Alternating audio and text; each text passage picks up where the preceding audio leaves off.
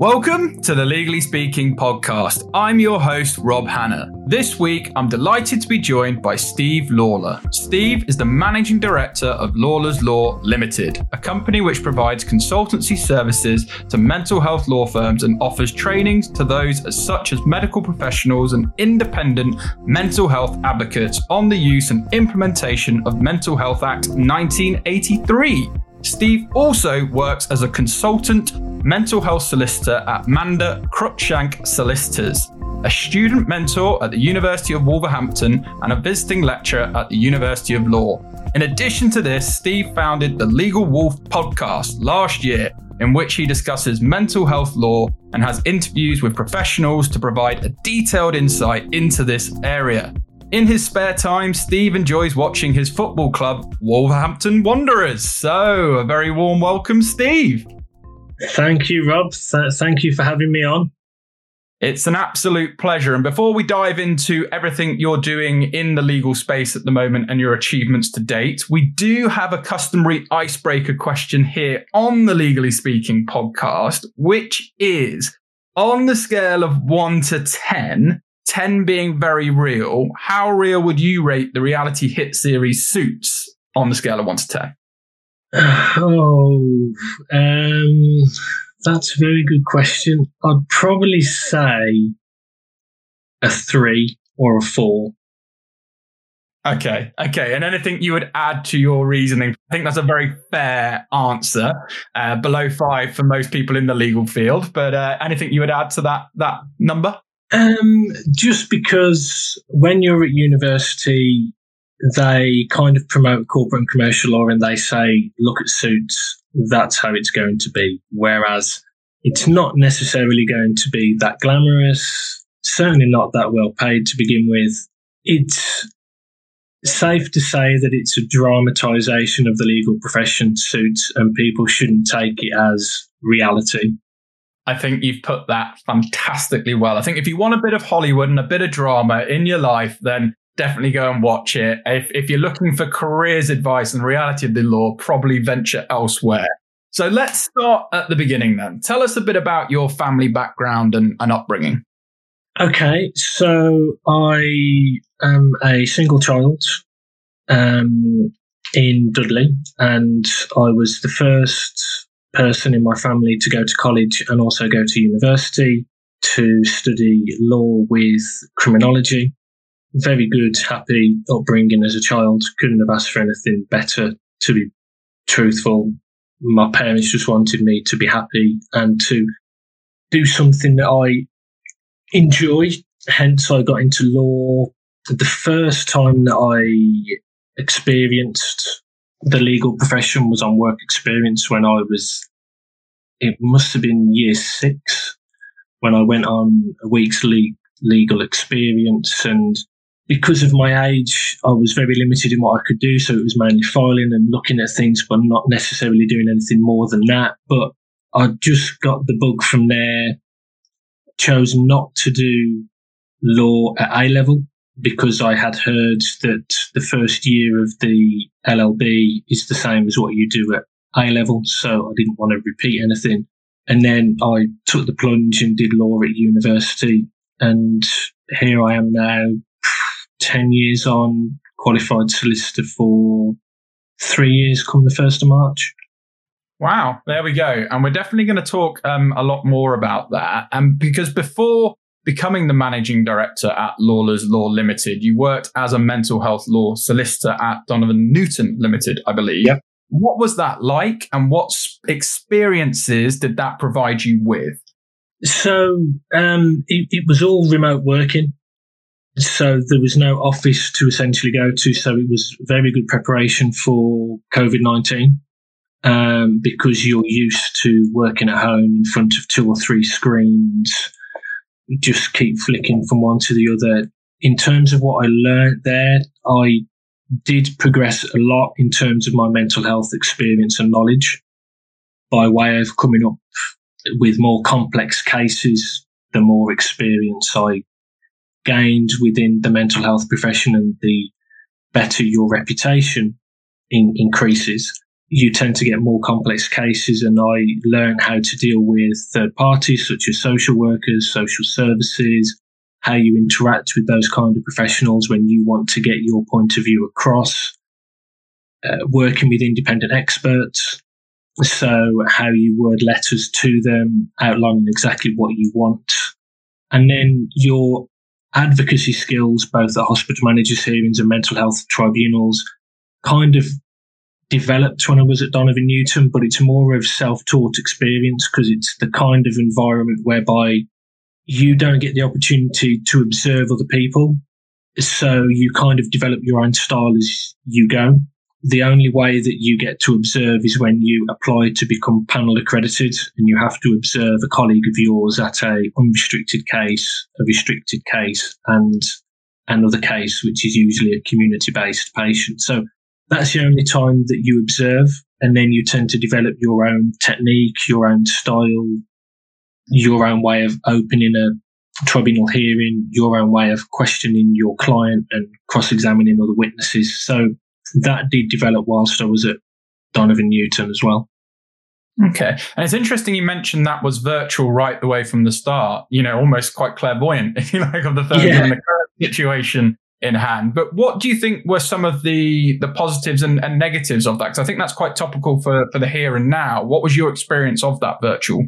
Yeah. Role? So, I mean, the fact that you're not in an office and you're working from from home, that has its challenges. Being a mental health lawyer is essentially a very isolative route to go down. So we still went out and about to see clients within psychiatric hospitals in terms of doing the initial sign ups and attending the tribunal hearings and hospital managers hearings. But I would guess the negatives of remote working is that you don't have the opportunity to bounce ideas off other people. I mean, there's a WhatsApp yeah. group, which is great, but it's not ideal for bouncing ideas off. So that's one of the negatives in terms of the positives of remote working, you can obviously have more of a work life balance and you can plan your day accordingly. But essentially, that is the majority of the time you sat in a car driving from place to place because of the distances that you cover during a day from going to a variety of hospitals. So it can be a very lonely and isolated field. And it takes a certain kind of individual to specialize within mental health law. Yeah. It's interesting you mentioned work life balance because I think certain people, and I, I, definitely understand where you're coming from with that, but I think certain people have actually struggled with work life balance with working from home in terms of actually when to switch off, you know, workload and everything else. So is there any tips you would share from that experience that allow, you know, which you used and did use for actually getting that work life balance? Yeah. I mean, in terms of tips, I would probably say that you would have to put boundaries in place. So I live on my own. I've recently moved into my parents because it's obviously lockdown 3.0. Um, so I used to work in my second bedroom. So when there comes a cut-off point, I just close the door and then don't go in there till the following morning. And likewise, as soon as a certain time passes, i.e., five five thirty p.m., my phone goes on silent, and if there's any calls and if there's any texts or emails, they get left until the morning. So it's about having having structure to your day and kind of setting boundaries to your clients because I know a lot of lawyers they have this viewpoint that they have a responsibility 24 7. They have to look out for their clients all of the time because their clients are obviously at the forefront of their mind. And if a client calls, you feel an obligation to answer it despite it being eight, nine o'clock at night. So it's just a case of putting boundaries in place to make it aware to yourself that between eight and five is your working day. After that, put it down, recharge, and go again the following day. So that that would be my my main tip. Okay. Okay. No, and it's good. I think, like you say, setting boundaries, I went the extreme with lockdown. Um, I bought a dog, so the dog needs walking twice a day. So, you know, there are two definitive walks throughout the, the day that get me out of the house. So, uh, yeah, I guess I went a slightly different route, but I, I, definitely hear what you're saying. So we gave a very brief overview of Lawlor's Law Limited at the start, but can you tell us more about the company and what it actually does? So I decided to set up Lawlor's Law Limited last year, and it was set up as a company in July, but it wasn't officially properly going until October time. And the reason I set it up was because I wanted to have more freedom and flexibility over the work that I did, the work that I chose to do. And some people thought I was crazy setting up in the middle of a pandemic and all the outgoing costs to begin with. In, in actual fact, it's the best thing that I've ever done. I would never have had the opportunity to train medical professionals, which is something that I'm keen to get more involved with in terms of enhancing their knowledge on the Mental Health Act and how that can be implemented in various scenarios, be it with doctors, nurses, independent mental health advocates, training doctors in how to write good reports to a standard that is appropriate for a mental health tribunal or hospital managers, and also to train hospital managers in how best to question witnesses within a hearing just to improve and enhance the quality of the manager's hearings. Also, I wouldn't have had the, the opportunity to be a student mentor at the University of Wolverhampton, wouldn't have had the opportunity to set up my own podcast. And other opportunities come your way, for instance, being a consultant solicitor, Amanda Cruikshank. The sole reason why I set it up was to have more freedom and flexibility. And if anyone is thinking now that they might be unhappy where they are and they're thinking of taking the plunge and setting up on their own, my advice is go for it because there is no better time to set up. Agreed. In the middle of a pandemic, because if you can survive and float in the middle of a pandemic, you will thrive and soar when we are eventually out of the pandemic. I, I couldn't agree more. I, I think, you know, I always encourage people whenever they're thinking about starting a business, the right time is always now. And even more so with the, the, the, the pandemic, you know, times are going to get better. Um, inevitably. So yeah, with this experience behind your belt. So is there any um, tips that you would give to people who probably are sat there thinking, wow, that's quite inspiring. They've, they've set up their business in the, the pandemic, but they're still on the fence. Is there anything, you know, you did practically as part of your sort of thought process or anything you would share around kind of, you know, how you made it happen? So one of the first things I did was contact an accountant and go through the figures, the logistics of how much it would cost to set up a company, what would be involved, what the accountant's fees were. I also made sure I had some money behind me to begin with, which I saved from my wages from the previous firm in order for me to be able to pay out on getting the best equipment and in order to have the company on the best footing possible. Also, if you're thinking of going self-employed and setting up on your own, make sure that you've got some contracts lined up ready to go before you move because the last thing you want to do is move and then all of a sudden there's no work, there's no money. Whereby if you've got some idea that there are contracts that you could get in place. Like, for instance, with, with me, with, with Manda Cruikshanks, signed the consultancy agreement, then the notice goes in. And I think that's important to make sure that you have something to go to before you leave to set up your own company. Yeah, and you're speaking my language yet again, Steve, because before I set up KC Partners, my legal recruitment firm, I made sure I had all my ducks in, in a row to ensure that we could hit the ground running. And that does mean if you're serious about it, you know, taking time to, to do that outside of your, your day job. And another great point you touch on there is about the importance of infrastructure and quality suppliers in terms of accountants, even good lawyers and people that can really help you because as you try to grow your business, um, not just from a headcount perspective, but from a client perspective, you want to make sure you've got the foundations set. It's like building a house. So absolutely right in terms of the accountants and, and looking at the financials and the projections and things like that. Okay, so the company aims to develop medical professionals' knowledge and understanding of the Mental Health Act 1983 in a constructive but fun way.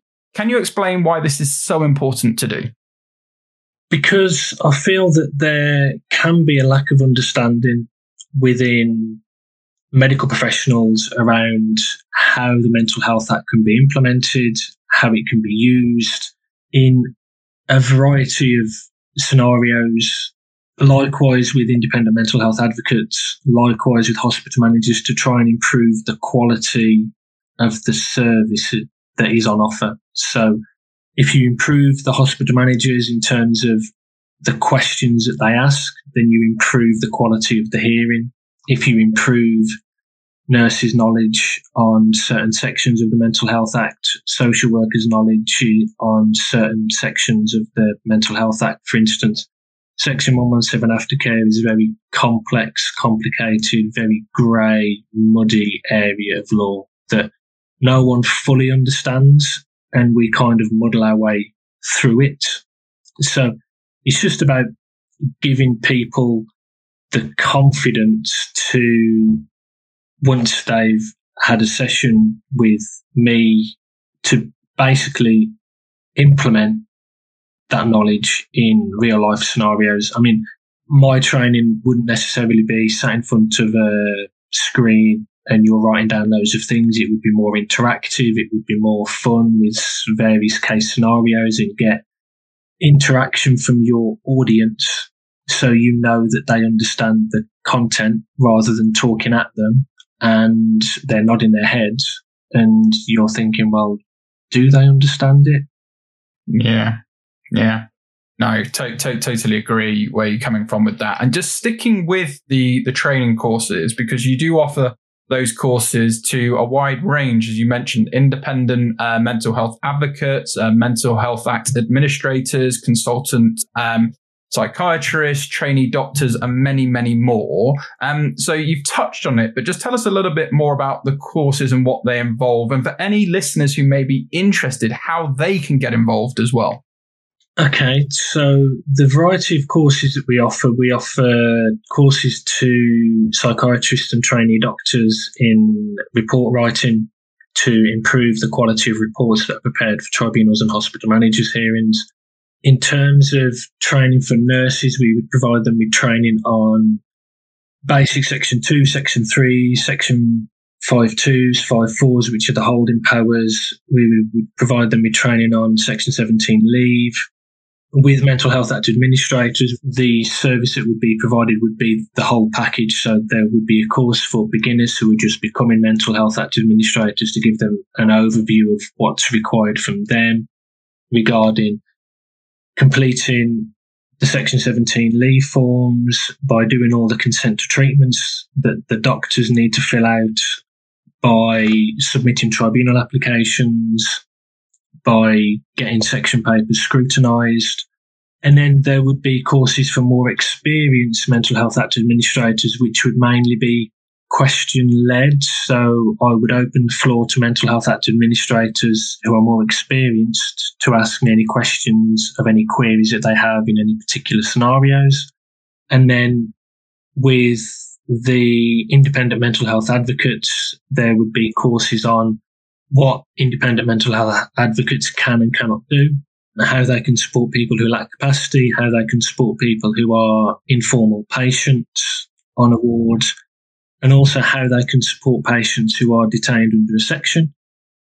Then, with the hospital managers, the majority of the training around there would be updated case law, so they're fully up to date with the most recent cases, and also how to effectively question a professional during a hearing. There's a wide range of courses that are on offer and available. There is a brochure that I've had prepared and if you're interested in any of the courses, they are available on my website, which is www.lawlorslawlimited.co.uk, and also on my app, which I'm waiting to be released. I mean, it should be in about April time, fingers crossed. Fingers crossed. Sounds very high tech. So uh, people should definitely check out the uh, the website for sure. And you know, sticking with um, all your wider initiatives. As I mentioned earlier, you have founded the Legal Wolf podcast last year.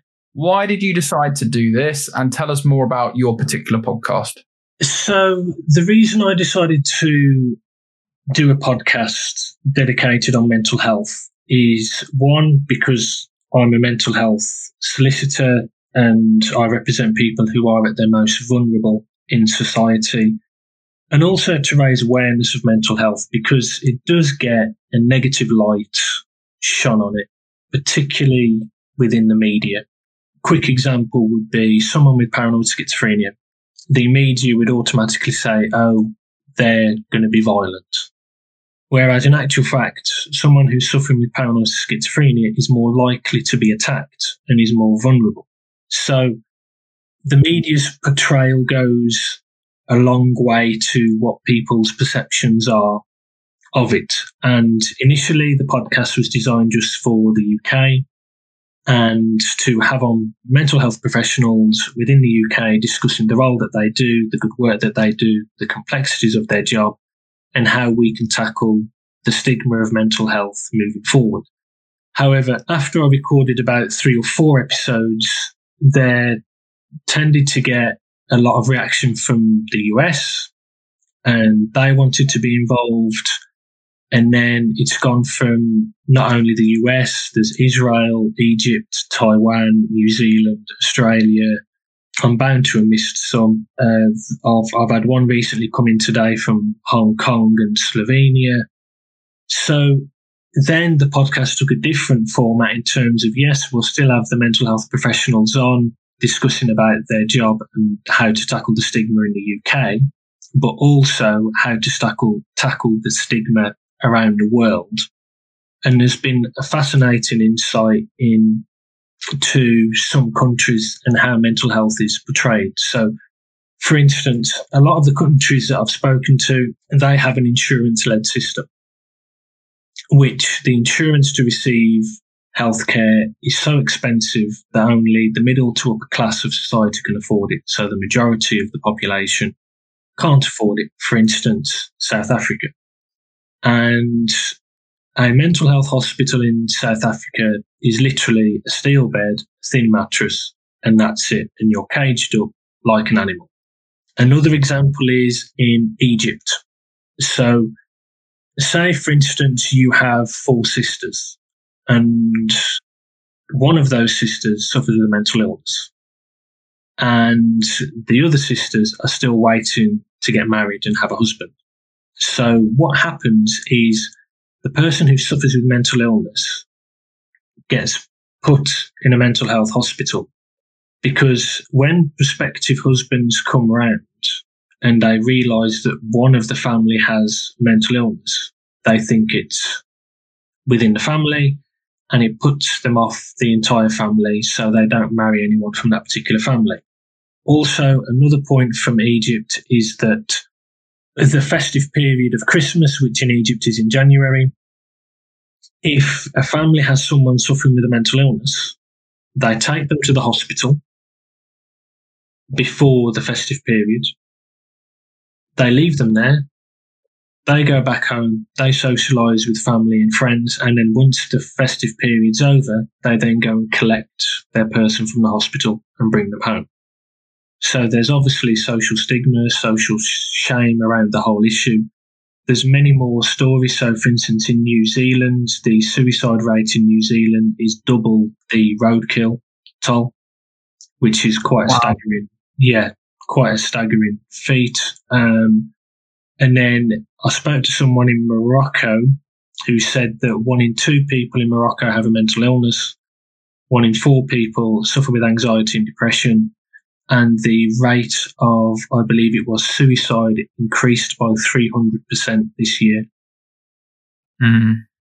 Do you think a large part of, you know, these, these rates though has been as a result of, of, of lockdown and the pandemic, you know, look, looking back, or do you think there's still more that needs to be done clearly? Um, there's, there's clearly more that still needs to be done, but absolutely lockdown has had an effect. I mean, you've just got to look at Britain. I mean, we're on lockdown 3.0, which gives the impression that the other two lockdowns haven't worked because we seem to be back to square one. And I think that's how a lot of people thought when this lockdown came in in January. And yeah, it certainly made people more anxious and depressed. There's obviously concerns over the furlough scheme. Is that going to be renewed? Is it not going to be renewed? People have a lot of concerns around the universal credit because that increase could be reduced. And if they have a job to go back to.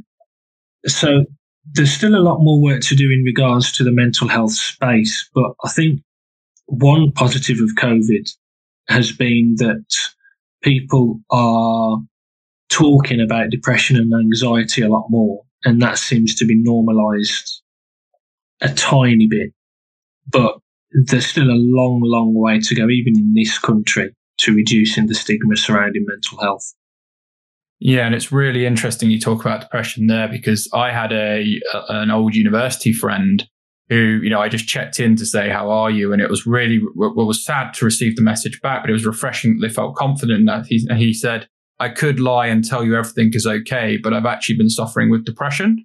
Um, I'm seeking help now. And, you know, I found that so it was obviously horrible to hear that, but the fact that they felt confident and open enough to share that tells me that, you know, at least things are slightly changing because I think that's also the thing between friendship groups. You know, a lot of people do hide, hide things or just put on a, a brave face because they're worried about a sign of weakness. And I guess that leads to my next question in terms of, you know, weakness in the legal profession, because do you think there's still a large stigma surrounding mental health in the legal profession? And if so, what more do you think still needs to be done to improve this? Yes, and funny you should ask that because I've been a speaker at an event on LinkedIn today regarding mental health within the legal profession. And it was a discussion to end the stigma. And there is a lot of stigma within the legal profession. There is no doubt about it. Um, a lot more needs to be done within the legal profession because the perception of a lawyer is, well, a lawyer is essentially there for their clients and lawyers are very risk averse. There's obviously the fear of being sued. There's fear of complaints from, from clients, which aren't necessarily justified. And then there's the constant audits that you have to go through to jump through all the various hoops. And I don't think people feel confident enough to be able to go to their managers and say, look, I'm struggling with my mental health. I've got anxiety and or depression because I don't think the managers are equipped or have the tools or are educated enough to be able to do anything about it. So one of the things that was discussed in the event that we had today on LinkedIn was that we'd really need to provide managers, not only in the legal profession, because it's a problem in all, in all other areas as well, but we need to provide our managers with the tools and educate them in order for them to be in a position to be able to identify if someone's suffering with poor mental health and then provide them the help and support that they need. And this to me is common sense and really straightforward, but a lot of companies don't get it in that if you have a happy workforce and happy employees, the employer will benefit. Correct. So they will benefit by more productivity. They will benefit because they the employees will want to work for the employer because the employer has invested in their employees' mental health. So for every pound you put in for mental health, you will get four pound back. So to me, it's a no brainer, but a lot of companies are more narrow minded, narrow focused on profit, profit, profit, profit. Yeah. And they yeah. tend to put aside the mental well-being of their employees. Now, my current employee, uh, where I'm a consultant, Amanda Cruikshank, have been really good. They send messages. They say that we can reach out if we have any mental health problems because they know that the country's in a bit of a spiral and everyone's struggling. But there yeah. needs to be more companies that do that because then the more companies that do that, the more people will feel confident enough to come out and tell their bosses. And I don't think we're near that level yet. Yeah, no, I, I, I would tend to tend to agree. And it's interesting you talk about profit driven because um, I know one lady who came on the podcast previously, Jessica Hampson, her motto for her firm is people before profits. You know, you can see that from all of their social media, the way they treat their team members, the way they treat everyone within the within the firm. It's just great to see. And I think more trendsetters, trailblazers, people like that, um, you know, really suggesting people for profit, the better, because you're absolutely right. Culture is, is, is everything and you want a happy, motivated workforce because the benefits are just endless to the firm or, or organization. So moving back to your day to day then, what do you most enjoy about your current role with Lawlor's Law? Um, so I enjoy the freedom and flexibility to be able to have even more of a work life balance since COVID. I enjoy my role as a mental health solicitor, as a consultant from Amanda Cruikshank, interacting with patients, interacting with fellow professionals. Obviously, it's over telephone and um, Zoom or Microsoft Teams now, but it's still people interaction, which is very important at the moment with lockdown and we're not allowed to go anywhere. So I, I enjoy pretty much everything that I do within Lawlor's Law, the mentoring of students who have started out on their journey of the LLB law degree and tutoring them and guiding them. I enjoy my consultancy role and helping out clients and helping them get to a position whereby they're recovered and are ready to be discharged back home to lead a normal life. I enjoy recording the podcast episodes because they're so insightful. My brain just seems to be a sponge. It's just so so much knowledge, and I'm I'm just so fortunate to be in a in a good place and also happy and enjoy the work that I do. Yeah, no, well, well, well said, Steve. Really, really enjoyed sort of what you had to say there in terms of everything that the business has been able to do. And I think risk equals reward um, because you did take that risk during the lockdown to set up your business. So it's great that you're you're kind of doing what you wish to do and are passionate about. So finally, for those who are perhaps interested in going into mental health law, I'm sure this would have piqued a lot of people's interest today. Can you explain what that entails and why it is so fascinating? Mental health law is so fascinating because no one day is the same. You are dealing with multiple clients and in one day you could be talking to someone with a learning disability then someone with autism then someone with paranoid schizophrenia. So you're constantly adapting the way that you interact with people the way that you speak to people and it's very rewarding when you get a positive result and that's not necessarily discharge. It's the case whereby you get someone from no leave to escorted leave or from escorted leave to leave on their own or instructing an independent expert to find your client a suitable and appropriate accommodation for them to be discharged to or even just simply referring them to an independent mental health advocate who can support them at a ward round. So no day's the same. Each day comes with its own challenges. And I would say that if you enjoy challenges, you enjoy testing yourself, then mental health is the ideal career for you. And also you would need to be a people person with the amount of interaction involved, not only with clients, but with medical professionals, with community mental health teams, with advocates, with administrators. And the other question in terms of how do you get into mental health law? Well, that is a very difficult question to answer because I literally just fell into it. I, I didn't know it existed because it's not an option, or it, it wasn't an option when I did the LLB. It wasn't an option on the LPC. So if if you want to get into mental health, you would need to look at high street firms who have a legal aid department because mental health is mm-hmm. all legal aid funded. And then it would have been easier pre COVID than with the current restrictions with COVID to get experience. But it would probably be worth if you search mental health law firms, there would be a list coming up of them on Google, and then you send an email, attach your CV, just asking for voluntary work experience to see what the world of mental health law is about, really I, would say that's the easiest way to get involved with mental health. There you go. And thanks so much for, for shedding some, some insights in, in that. And I guess if people want to follow up with you or get in touch about anything we've discussed today or pick up on that conversation about how they can get more into it, what's the best platform or way for them to get in touch? Feel free to shout out any web links or relevant social media, and we'll also share that with this episode for you as well.